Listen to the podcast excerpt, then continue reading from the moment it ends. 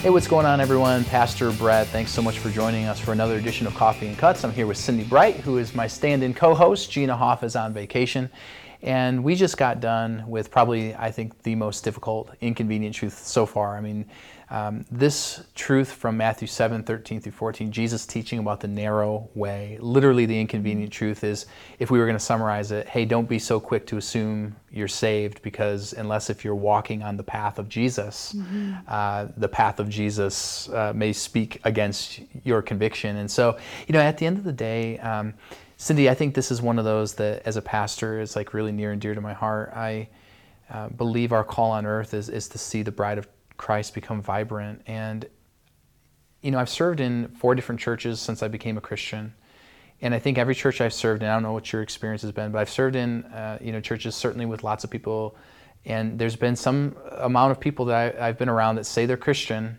Yeah. You know, they go to church and they read the Bible and they, they do all the right Christian things. And then you get them outside of church and, and how they talk, how they act, what they think, what they do. Just, I mean, literally, their worldview is so unlike Jesus.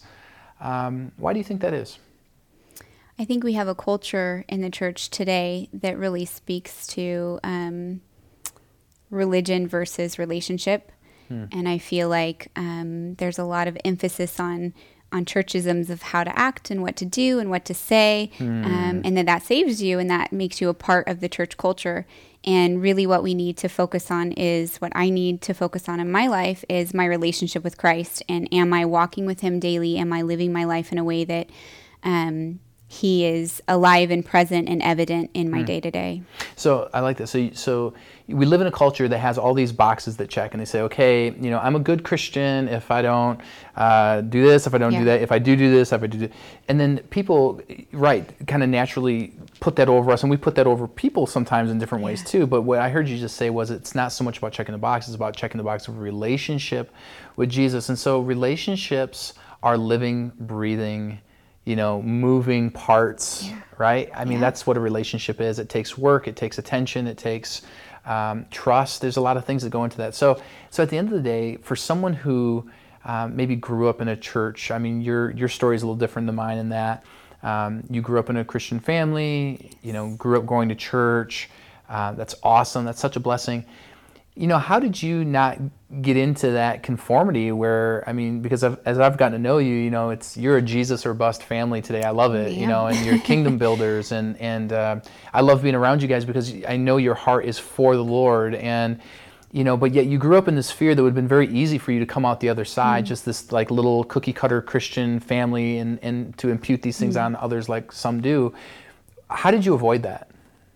I think in high school, I really felt the need to dig into scripture and really see for myself who Jesus is and um, what it looks like to really follow after him mm. and to be hot and not just lukewarm and um, and to follow him in obedience wherever he called us and whatever that looked like and to lay down my expectations and my desires for my own life and follow after him and what he desired for my life and and in living in service to Him. Wow. So being obedient produced fruit and vice versa, right? Yes. Wow. So we talked about that on Sunday how Jesus said the litmus test of the narrow road in those three examples he gave was really defined by two actions. One was, you know, is there fruit of a relationship with Jesus as yeah. it was in the fruit of the Spirit, right? Love, joy, peace, kindness down the way through Galatians.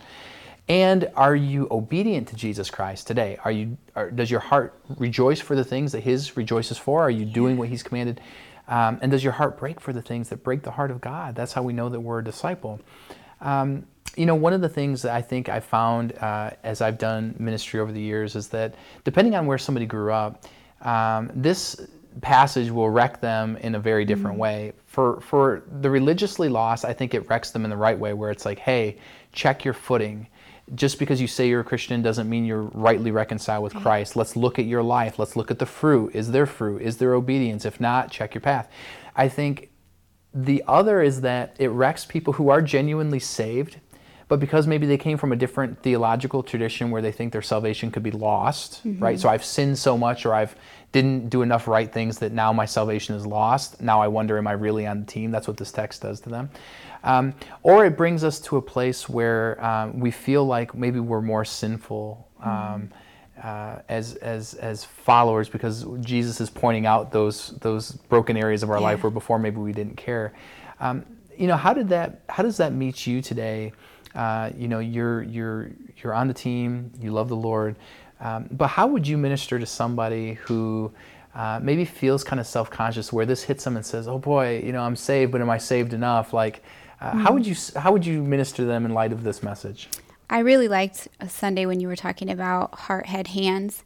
And I feel like that's a good place to start. Just start at the feet of Jesus and, and dig deep into the scripture and get to know him and be in relationship with him and and allow him to transform your heart and and to to give you a new heart. Hmm. And then that will lead to, you know, the desire to to gain head knowledge and to follow after him and to, to eventually use your hands in service in whatever way he calls you hmm. and know that he'll equip you to do that. Hmm. It's so good.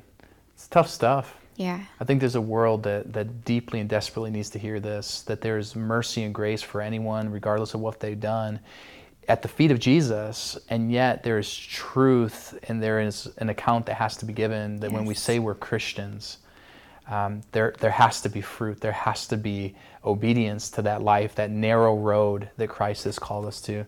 These are deep things. We'll keep talking about them.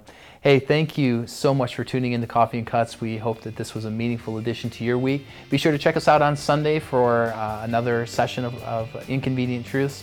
Thank you so much.